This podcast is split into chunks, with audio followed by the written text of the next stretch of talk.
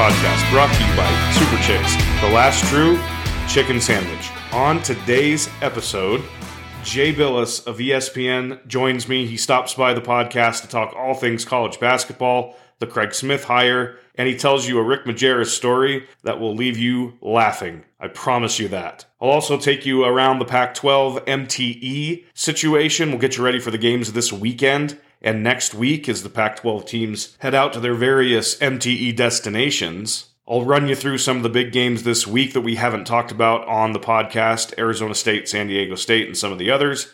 But I wanted to also remind you that you can catch the Boston College preview that I did with Brian Ralph of Heat Check Hoops on our last episode, episode 13, wherever you get your podcast. Check that out and get yourself ready for the Utah Boston College matchup, the appetizer, if you will, to the Utah Oregon football game on Saturday. All right, well, we are honored to welcome our next guest on the show, ESPN's premier college basketball analyst, attorney, co host of the Bald Men on Campus podcast, and per his Instagram, College Town Burger aficionado, Jay Bilas. Jay, did I get all of those superlatives correct and in the right order? Close enough. Yeah, close enough. well, it's great to have you on the podcast. And uh, let's start with the good news of the day uh, that your colleague at ESPN, a man who's synonymous with college basketball, Dick Vitale, has been cleared to return to the broadcast table. You've got to be pretty excited for him. Really excited. And this has been a, a long slog for Dick and, and something you wouldn't uh, wish on anyone but he's handled it so well, and, and the fact that he's healthy enough to, to come back is uh, is a thrill for all of us. Yeah, it's going to be great to hear him call some of these big games here this upcoming weekend and uh, into next week, is for sure. So we're roughly a week into the new college basketball season, a week, 10 days, and we've seen some big matchups already take place Champions Classic, UCLA Villanova, Gonzaga Texas. What's been your big takeaway from the first week plus of the season so far? Well, it's kind of what we uh, expected that it's an older season because there are so many returning players. So we've got a lot of players in new places because of the transfer rule. But uh, and then we've got a spectacular freshman class. Uh, so there's a ton of talent in the game but it's been really refreshing to have fans back. That that's been the best part of it is that uh, uh, the atmospheres are back to what we were used to pre-pandemic.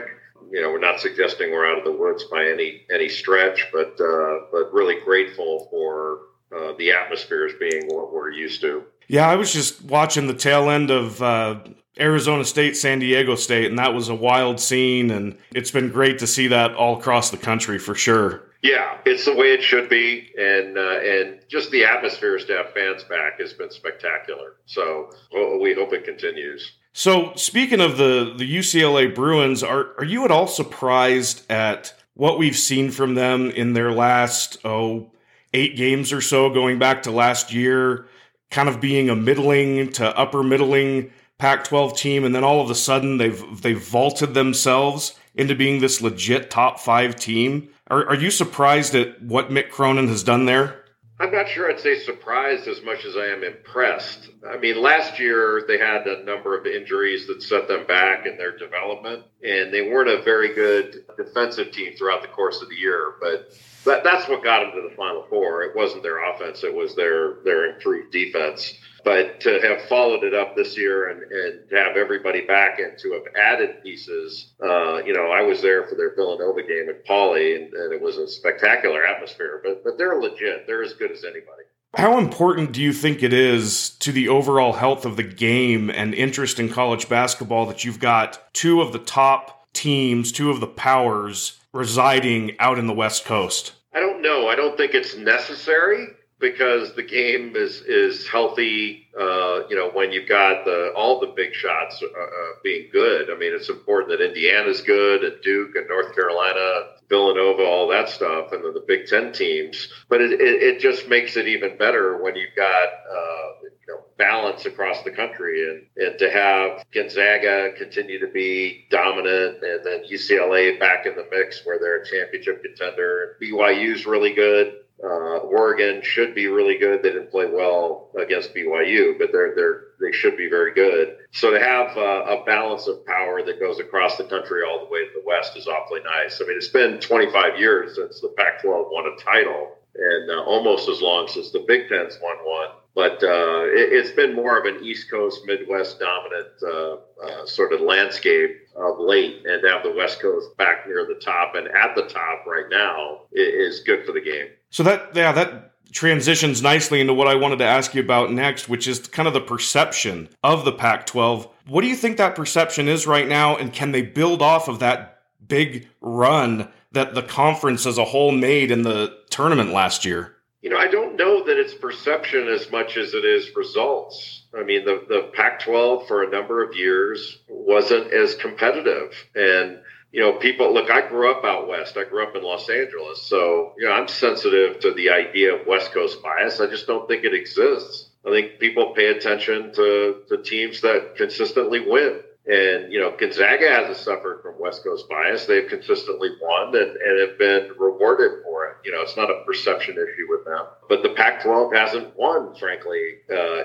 as much as they should relative to other big conferences. So, uh, they haven't had as many Final Four teams, and they haven't won a championship since '97. But this year, the league is is stronger than it's been in a long time, and, and I think you'll see interest follow that. Yeah, it, it seems like it's a big opportunity for them to build off of. That's for sure. And some of these early matchups that UCLA is going to be in, and some of these other schools, uh, certainly the opportunity is there for them to build off of it. No question. And, you know, UCLA has played a really difficult schedule thus far to have Villanova come in and, and they won that game in overtime. You know, that was a big win for them. And, uh, but, but, you know, look, whatever people think, it doesn't matter. They're legit. They're going to win. And, uh, but, but so much of it depends on the tournament. You know, you have to obviously do well in the regular season, but you know, the Big Ten showed last year you can be the best conference during the regular season. If you don't win in the tournament, nobody cares. And uh, and they didn't win in the tournament. The Pac-12 did, and they reaped the rewards of it. Yeah, for sure. So switching gears on you a little bit here to um, one of one of the big stories of the offseason is name name image and likeness, which I know you've been a proponent of. Uh, but leave it up to the NCAA to put something in place and then kind of let it be the Wild West. What are your thoughts on how it's been implemented and how it's going so far? It's going great. Uh, there's really been no downside to it. And and you know when I hear Wild Wild West, I understand what what people are saying, but you know, they're really referring to the wild, wild west that the rest of us live in, that everybody but athletes have lived in all this time. I mean, nobody says wild, wild west when we're talking about, you know, coaches uh, making money or having, you know, they're not saying wild, wild west when the Miami job may be open and, and you know, Lane Kiffin or Mario Cristobal, all these guys that currently have jobs are going to be in play. You know, that's not the Wild Wild West. It's just when an athlete makes money. So I'm not worried about it. It's it's shaken out just fine, and nobody cares. Like none of the fans have turned away. It's not a problem. So uh, uh, athletes deserve more economic rights than they're getting, and, and they'll get them eventually. But uh, I think what this is going to show is that all the NCAA's rhetoric over the years uh, has been uh, one big lie. Well, and it's yeah, I, I, think you're right, and I and I think there's you know you're you're also going to see pretty quickly which schools are savvy on this and and thought about it and help you know help the athletes in, in whatever ways they can. Obviously, they can't arrange deals for them, but and and what schools are kind of trailing behind, and that's going to be evident in who gets deals and how quickly and all of that stuff. So it's definitely going to be interesting to see where it goes from here. Yeah, and it'll it'll be orderly and just fine. Like the economy works really well for the rest of us. There's no reason to think it won't work just as well for athletes. And look, it'll bleed into recruiting as it should because these players are valuable. You know, coaches are valuable, but players are more valuable. You know, you can you know you can't win without a, a really good coach, but no coach can win without really good players. So uh, there's no question that this is going to expand. But the only hope the NCAA has of maintaining what they've had in the past is to get a, an antitrust exemption from Congress, and I don't think that's coming. Well, and that leads me into my, you know, the the other big story of you know the off season the last two years, and that's the transfer portal. And in this case, we saw a guy like Chris Beard take a new job and then load up on portal guys to create. I, I don't want to call it an all star team, but it, it looks a little bit like an all star team. Um, now it's that's an all star team that got thumped by Gonzaga the other night, but what are your thoughts on how the transfer portal is being used and are you know cynics are calling it free agency do you think it's working well or do you think that there's any challenges there that they face? There are certainly challenges, but it, it's working well because in years past, when you had players leave, you couldn't replace them right away. If you brought transfers in, they had to sit out for a year. So you might have to go through a year of really struggling until you got your transfers eligible. Now you can plug players in right away. And so you're not going to have as many down years, or at least you shouldn't. So that, that's a positive. Um, and player movement is a positive. Why should a player have to stay somewhere that he or she doesn't want to be just because you have, uh, you know, a, a, transfer restriction? That's that's nothing more than a penalty. You know, I think it's a good thing. Uh, the portal itself is not particularly efficient, but players being able to transfer and be eligible right away that that's nothing but a good thing yeah it's and it certainly has made the you know this season interesting and i think we'll we'll continue to see that happen you know as it's it's hard for this sport to get momentum in the middle of football season but with all of these transfers and you know these big matchups early on people are tuning in i think and fans are coming back and it's a it's a real positive thing in that regard for sure. Yeah the ratings are great. The ratings have been great for football. Uh, so you know all this talk about you know the NIL being a, a problem. It's not. It hasn't affected interest. If anything, it's improved it. Uh, and you know, look, I get it. I mean, I'm an older guy, so I remember the way it used to be, where uh, players stuck around for four years and you knew where everybody was. Uh, so every once in a while, you you watch a team play and you go, "Hey, wait a minute! I thought that guy used to play at West Virginia." It's not like it, it's not like it takes you six months to get used to it. It's not that big of a deal. Uh, so overall, it's a good thing, and, and players should be able to move if they want to, and now they can. One of the things that, that your alma mater will be doing for the first time since 1980 is replacing its head coach, its legendary head coach, and we've seen this at North Carolina, where you know Hubert Davis has taken over, and and here at Utah, we're now 17 years since Rick Majerus last coached here, and haven't been able to get it right through three coaching hires. What do you think are the challenges or why is it so hard to get it right on that next hire after a legendary coach? Well, it's hard to win, period. So, you know, it, it, it was hard to get it right when the, the guys we're talking about were hired. You know, Rick Majerus, when he took over Utah, I mean, the last guy that killed it there was probably Jerry Pimm. So uh, it's not easy. But uh, that's part of the problem. You have coaches move on all the time. I mean, I'm sure Alabama, when Bear Bryant retired, thought it'd never be that good, and ultimately they get Nick Saban, and it's better. And uh, same thing at UCLA when John Wooden retired. I mean, we've had uh, Hall of Fame coaches that people, you know, Dean Smith at North Carolina, now Roy Williams. That's the natural order of things. There's going to be change. So when Coach K retired, Jon Scheyer will take over. Uh, other coaches will rise up and, and, become the new icons. I mean, it, it, uh, the game will keep going. And we'll, we'll, miss Coach K and we'll miss Roy Williams, but uh, we'll move on pretty quickly. Do you think that we will see once, say, a, a Jim Boeheim retires? Do you think that we'll ever, you know, ever is a long time, but do you think we'll ever see the whole, you know, 30, 40 years at one school thing for coaches? Probably not, but I'm not sure. I'm not sure we ever thought we'd see it before anyway. Um, I'm not. I'm not sure. Like in the '80s, anybody thought when a coach took a job they'd be there for 30 or 40 years. That's extraordinary.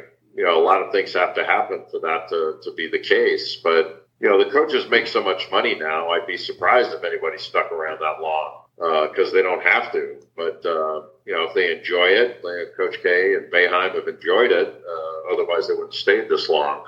But will we see it again? Probably not. But I'm not sure that's such a horrible thing.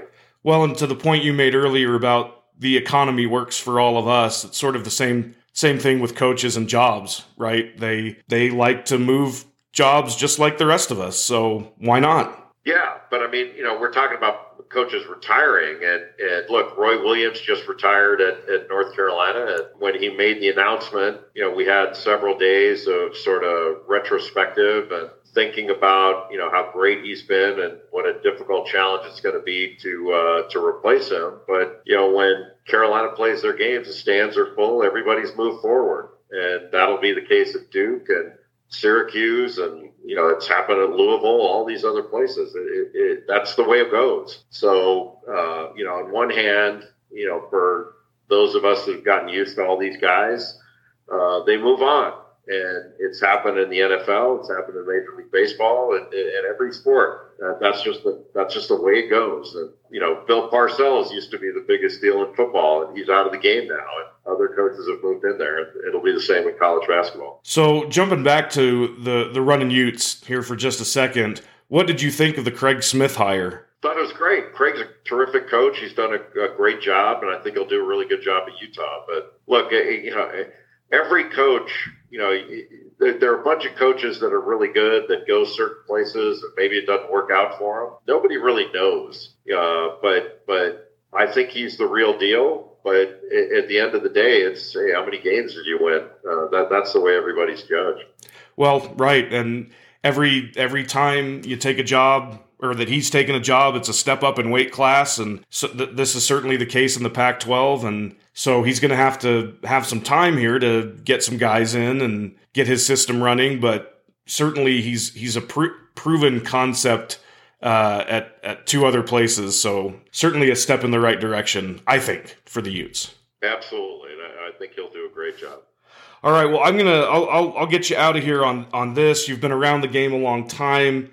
Uh, you've seen a lot of things. You spent a lot of time with a lot of coaches. Did you overlap with Rick Majerus at all at ESPN? And and if so, do you have any good Rick Majerus stories to share with the the Ute listeners of this podcast? Yeah, I did. I, uh, Rick and I worked together quite a bit. Uh, I've got a lot of Majerus stories, like everybody. Uh, he was a he was a not only a great coach and a great guy, but he was a real character and piece of work. And uh, one of the first times we worked together, we uh, we were working doing studio wraps, they call them. So half times, pregame, and all that stuff, and, and fills in between games. And uh, we had we had done the start of a game, sent it out to the game, and Rick did not like wearing a coat, so he wore like a mock turtleneck and then a, a sport coat. And so as soon as we sent it out to the game, he took the coat off and he draped it over the back of the set. But the back of the set had these lights in it, and those lights get really hot and his coat caught on fire. and uh, and so we had to put the fire out, and it luckily it was the back of the coat, so he had to wear that coat the rest of the night with these big burn marks in the back of it, and uh, and the smell of, uh, of burning cloth the rest of the night. So I always, I always remember that uh, that Rick actually caught his clothing on fire while working. That seems like one of the quintessential Rick Majerus things to do right? Catch his clothing on fire while he's doing a studio show. That's amazing. Yeah, it was pretty fun. And, and we had just eaten, and then uh, and then you know his coat caught on fire. And then at halftime, after halftime, he says, "Hey, you want to go get something to eat?" I said, "Rick, we just ate." so he, uh, he he he was uh, larger than life in, in every way. That's hilarious. That's great. Well, Jay, I really appreciate you doing this. Thanks for hopping on for a few minutes. You can uh, you can listen to Jay and who, who else is on that podcast? Seth Greenberg and who's LaPhonso Ellis. And, yeah, yeah LaPhonso Ellis. On our, on our payroll is on it. That's right. All, all the bald guys at ESPN. Bald Men. It's called the Bald Men on Campus podcast. Give it a listen. Uh, Jay, thank you very much for joining us, and uh, maybe we'll talk again down the road. Look forward to it. My pleasure. Thank you. Jay Bilas. everybody. What a what a great guy. What an awesome guy for doing that really appreciate him taking the time for our little podcast here about the running Utes, get his thoughts on Craig Smith, get his thoughts on a lot of things in college basketball. Just really awesome. Really appreciate it. And hopefully we'll get to have him on again down the road. All right, up next, I will take you around the Pac 12 MTE situation, get you ready for this weekend's games and next week's games in the MTEs, right after these words from one of our sponsors. Hey, everybody, a quick word about RPT Utah. That's Registered Physical Therapists. These guys are committed to getting you back to work and play fast. Their skilled physical therapists offer a wide variety of services, including surgical, non surgical, orthopedic injuries, spine injuries, headache relief, balance training, and women's health. With nine locations across the Wasatch Front, they've got all your physical therapy needs covered. Go to their website and schedule an appointment today, rptutah.com. That's rptutah.com com. All right, well, it is MTE season in college basketball. We've had a couple of games, and now teams are running off to mostly tropical destinations or warm weather destinations, at least, to play a couple of basketball games to help the net rankings when they come out, help their KenPom rankings, and build a resume for the NCAA tournament. As for the Pac 12, a couple of teams are not in MTEs. Washington State elected to not do one, but I'm just going to take you here in alphabetical order and let you know what event they are playing in and what their potential matchups will be. So the Arizona Wildcats, they get started tomorrow in the Roman main event in Las Vegas. They will open against Wichita State, and if they win, they would get the winner of Michigan and UNLV. Colorado is in the Paradise Jam, which takes place in the U.S. Virgin Islands. They open up tomorrow as well against Southern Illinois, and if they win that game, they would get Northeastern and Duquesne. On the other side of the bracket, you've got Creighton and Colorado State, who are the big teams there. And so some good matchup possibilities for the Buffs down the road, although they host Kansas and Tennessee, so it's not like they need big resume wins. Cal heads to the Fort Myers tip off in Fort Myers, Florida. They will play the Florida Gators in their first game and then would get the winner slash loser of Ohio State and Seton Hall. Okay, so this isn't totally in alphabetical order. Arizona State's going to the battle for Atlantis. That starts on November 24th next week, and they open against Baylor. They would get VCU or Syracuse, depending on their result, and then a loaded field on the other side of the bracket as well Michigan, Loyola Chicago, UConn, and Auburn. So, some good opportunities there for the Sun Devils. The Oregon Ducks are in the Maui Invitational, or at least the modified Maui Invitational in Las Vegas. They open up against Chaminade, and then they get the winner slash loser of St. Mary's and Notre Dame. Houston, Butler, Wisconsin, Texas A&M are all on the other side of that bracket. Oregon State is in the Emerald Coast Classic. They actually had their on-campus game tonight against Samford and lost. 78 77. So they're now one and three on the year. They play a game against Princeton before they head to Niceville, Florida. That's a real place. And they will open up against Wake Forest and then get LSU or Penn State. Stanford's MTE is not until the holidays. Over the holidays, they're in the Diamond Head Classic. BYU is also in that event. Won't review that for now but Stanford is in an MTE. And then USC plays St. Joe's in the opening round of the Wooden Legacy. That's in Anaheim on November 25th. And then they would get San Diego State or Georgetown. UCLA is not in an MTE, but they have a, a little four team deal in Las Vegas next week against Bellarmine and then Gonzaga. So it's not like it's a tournament. They just play Bellarmine and then they play Gonzaga, obviously the big rematch of the Final Four that everybody's looking forward to seeing. So, not totally an MTE, but certainly an important one for them. Washington is in the Crossover Classic in Sioux Falls, South Dakota, which is actually an interesting event because it's a round robin. It's not a tournament at all. So, they open up against George Mason, who just beat Maryland on the road. And then they get South Dakota State, and then they get Nevada. So, certainly some opportunities there for them to get some wins and against teams that are going to have maybe decent net rankings eventually in KenPom rankings as well. And as we know, the running Utes are heading to the Sunshine Slam in Daytona Beach. They get Boston College and then Rhode Island or Tulsa, as we have gone over and over and over and over on the podcast.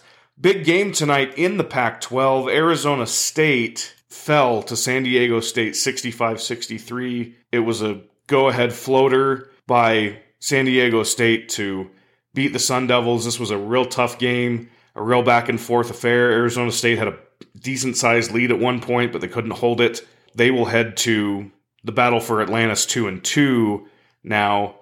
Washington fell at home to Wyoming 77 72. Cal beat Southern Utah in their Fort Myers campus tip off game. And Washington State, they won a road game at Idaho, the best one and three team now in the nation, for those of you who get that reference. 109 to 61. So Washington State is putting it on some teams. And again, they don't have an MTE. They they hosted one against Alcorn State and Seattle, and maybe UC Santa Barbara was in that too But Washington State, they've got some opportunities here. Their margin for error is pretty thin, but they've got Boise State, they've got Santa Clara. It's going to be interesting to see how that goes for the Cougars. All right, well, that's going to do it for this episode of the Running Hoops podcast. I want to thank again Jay Bilas for the time that he gave us on the podcast here and for his willingness to come on. I reached out to him on kind of a lark and he got back to me right away and it was great. Loved talking to him, loved having him on. Obviously, a great voice in college basketball. Looking forward to the Utes game against Boston College this weekend. Remember, you can watch that on FloHoops. That's a $30 price tag that it's going to cost you to get that and then you'll be able to see them play that game and the and the Sunday game. Thank you for listening. Follow us on Twitter at Running Hoops. Subscribe wherever you can get a podcast. Download. Tell your friends. Until next time, I'm Andrew Crowley. This is Running Hoops podcast, and as always, go Utes.